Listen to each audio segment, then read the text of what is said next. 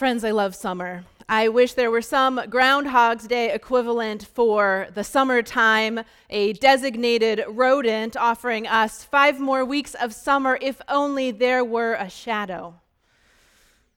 But alas, Neil deGrasse Tyson was right when he tweeted yesterday that 2015 has had the earliest possible Memorial Day and the latest possible Labor Day, granting us the longest possible unofficial summer. And so maybe we've had our fair share. Maybe I can capitulate to the demands of fall, this cold weather turned winter, and I can begin to welcome the changing colors and the sweaters and the pumpkin flavored everything. I say this also because the end of summer brings the end of this summer sermon series on the Acts of the Apostles. Joe Forrest and myself have taken you through almost all of the book of Acts through this through sermon and study and I have found that this story is not so foreign and not so far fetched and not so out of the ordinary compared to our own modern lives.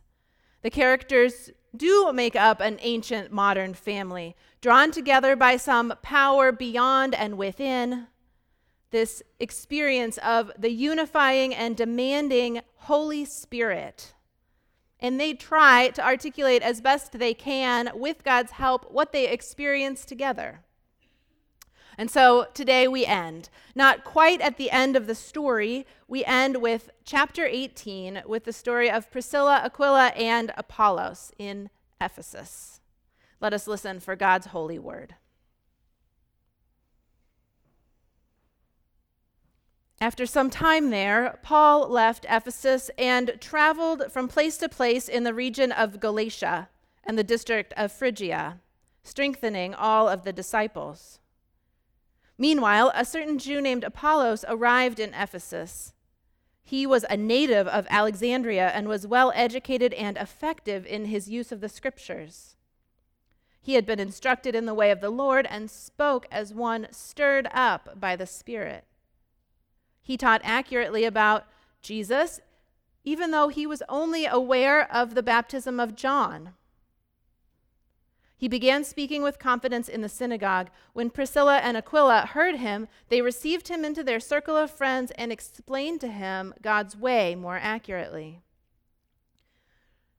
When Apollos wanted to travel to Achaia, the brothers and sisters encouraged him and wrote to the disciples there so that they, could, they would open their homes to him.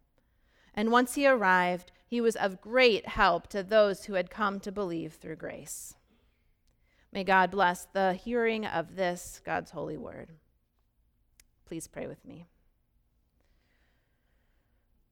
Holy God, may the words of my mouth and the meditations of all of our hearts be holy and acceptable to you, our rock and our redeemer. Amen. As far as minor characters in Scripture go, Apollos is fairly far down the list, at least for the New Testament. However, unlike the Ethiopian eunuch in chapter 8, we do find out the name of this guy, Apollos, so he plays more than just a bit part. And unlike Lydia or Cornelius, Apollos does show up in at least one other book of the Bible, 1 Corinthians, so he must have been at least significant. What might Apollos offer us about God and God's promises? What might Apollos offer about ourselves, even? First of all, a little about him. We should not be surprised that Apollos is an eloquent speaker, stirred up by the Spirit. He's from Alexandria, Alexandria, Egypt, just west of Cairo. People in Apollos' day would have known Alexandria. In fact, in the same way that we might make assumptions about the business acumen of Kellogg grads, the audience hearing about Apollos in the first or second century would have had their own assumptions about Apollos' rhetorical skills because he was from Alexandria a place celebrated for its school of rhetoric. Philo was from Alexandria, that most famous of famous Hellenistic Jewish philosophers. The Septuagint was translated in Alexandria, our very first Greek translation of the Hebrew Bible. And while the Jewish population in Egypt since the 1950s has been shrinking tremendous, tremendously and was reported to be as low as only 12 people as of 2014 in all of Egypt. At the time of Apollos, Alexandria would have been a hub for Hellenistic Judaism. And so we should not be surprised that Apollos, an Alexandrian, was an eloquent speaker stirred up by the Spirit. Second, we shouldn't be surprised that even within just a few decades of Jesus' death and resurrection that there are already multiple groups of people preaching about what God might be doing. Apollos was preaching accurately about Jesus, but only knew about John's baptism. Though we should not be surprised that without Twitter to give him the most up to date celebrity gossip, Apollos had not yet heard of Jesus' baptism. Thankfully, when our power couple, Priscilla and Aquila, enter the scene, they notice that Apollos has a few gaps in his theology. And instead of entering into debate with him in the synagogue, they wait until the end of the day and quietly invite him into their home and teach Apollos more accurately about the way of God. We should not be surprised that there are so many ways to talk about God. And third, we should not be surprised that although Paul and Apollos do not meet here in Ephesus in this story, Paul and Apollos do meet up later. In fact, I would not be surprised if this little story about Apollos that we read in the book of Acts is put there just to help us along when we do hear about him later in 1 Corinthians, in this drama that unfolds between Paul and Apollos.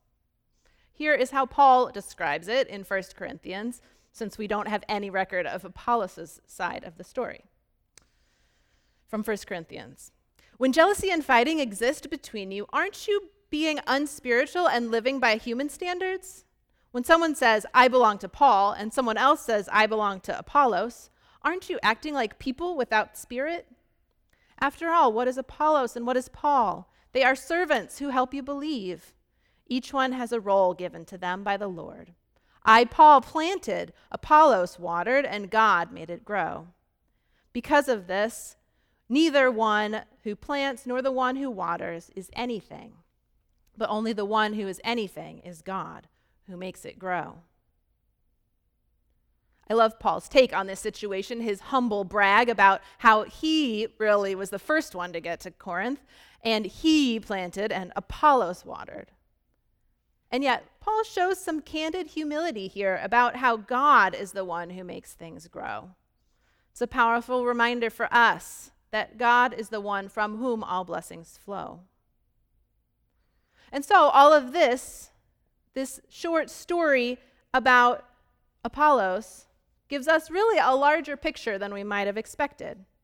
The eloquence of Apollos paired with his identity as a bit of a theological misfit in Ephesus, the mentoring of Aquila and Priscilla, paired with the theological infighting that went on later, all point to how real and authentic and true to life our Christian ancestors really were.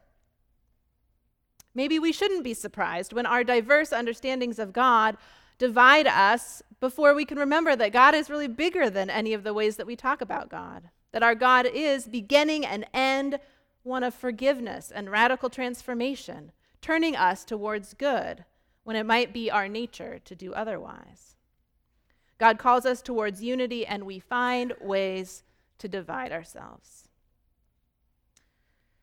This week, I heard a synopsis of the Bible that highlights just this how we try to do good and yet we cannot.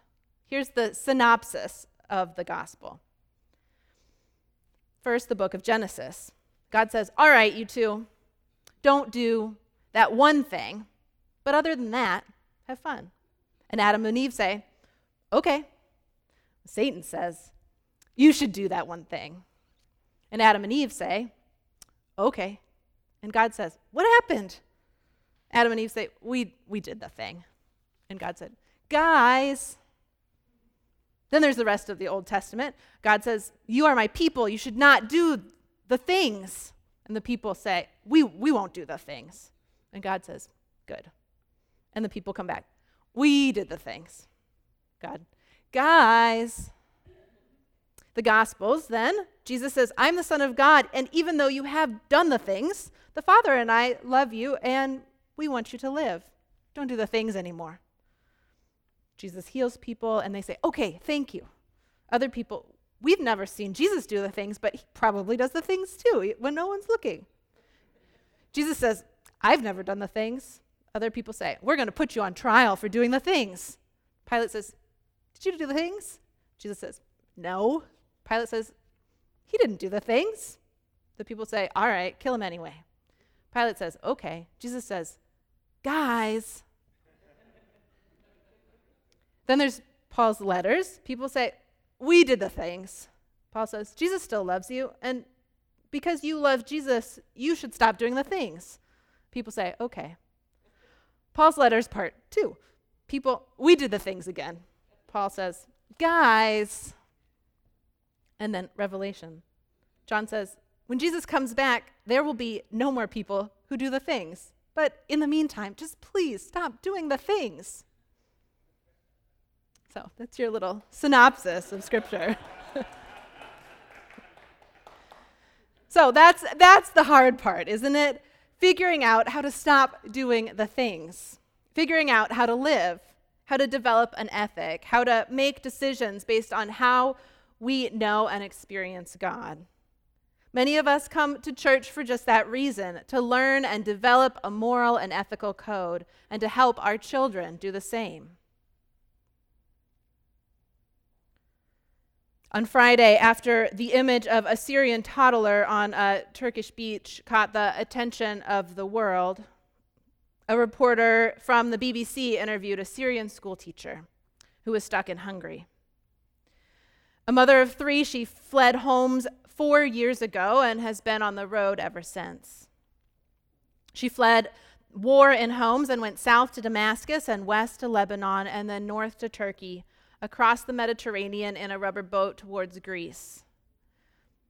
In Homs, the war was constant. In Lebanon, it was not good for Syrians. In Turkey, there were no jobs and high rent and a language barrier. Everyone hated Syrians, she said. On the boat in Greece, this little flooded rubber boat, they lost everything. In Serbia, there was tear gas, and in Hungary, as of Friday, she was trapped, forced to stay within the borders, unable to continue on to Germany, where she had family. Now, now maybe, maybe she is with those thousands of people who were allowed to carry on, walking or taking a bus through Austria, Maybe she will be one of those 80,000 who will be received in Germany. Syria is just barely bigger than the state of Illinois, and 220,000 people have been killed in the conflict in Syria, four times the population of New Trier Township. Four million Syrians have fled the country seeking safety. That's more people than we have in all of Chicago and 7 million more are internally displaced. Last week, I said that the book of Acts should come with a map, and I still think that's true. But more than that, hearing about this mother's journey, it was difficult to ignore the parallels between her journey from Syria to the border of Hungary and the voyage Apollos must have taken to get from Alexandria to Ephesus to Corinth. Their journeys must have overlapped. Her sacred map would have matched ours. The geography that saved her life, also, by way of Paul and Apollos and Lydia and Priscilla and Aquila, birthed the church and in some way birthed this gathering here today. Her life and ours are intertwined here in Apollos' story. How then does Apollos impact us? How does his story give voice to our calling, to our ethic, to our way of living. I think the story of Apollos accentuates what we have been seeing in the book of Acts all along that neither the book of Acts nor any part of Scripture, in and of itself, is a map. The Bible is not an instruction manual or a treasure map guiding us to exactly the right way of living.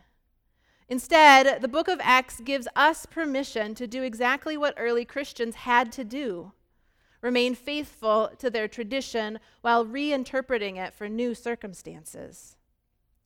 Scripture doesn't dictate how people of faith should respond to refugees in Hungary or clerks in Kentucky or gunshot victims at Stroger Hospital or teenagers at, in crisis at New Trier High School. All these ancient stories of oddballs and outsiders and tourists and migrants tell us not how to live, but give us permission to live. To live not in fear, but in hope. And with hope, we can take courage and we can bring God's tangible good news to the hard places of the world. With a meal or a blanket or a home or a night without gunshots or terror, or a future for a child, or a sigh of relief for a weary mother. What will we do? How will we respond? The gospel does not tell us how to respond, but it does invite us to respond.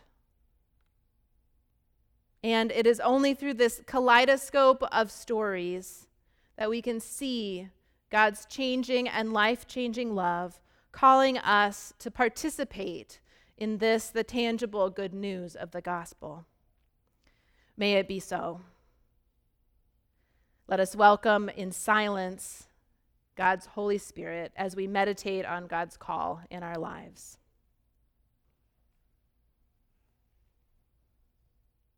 In the name of the Father, and the Son, and the Holy Spirit. Amen.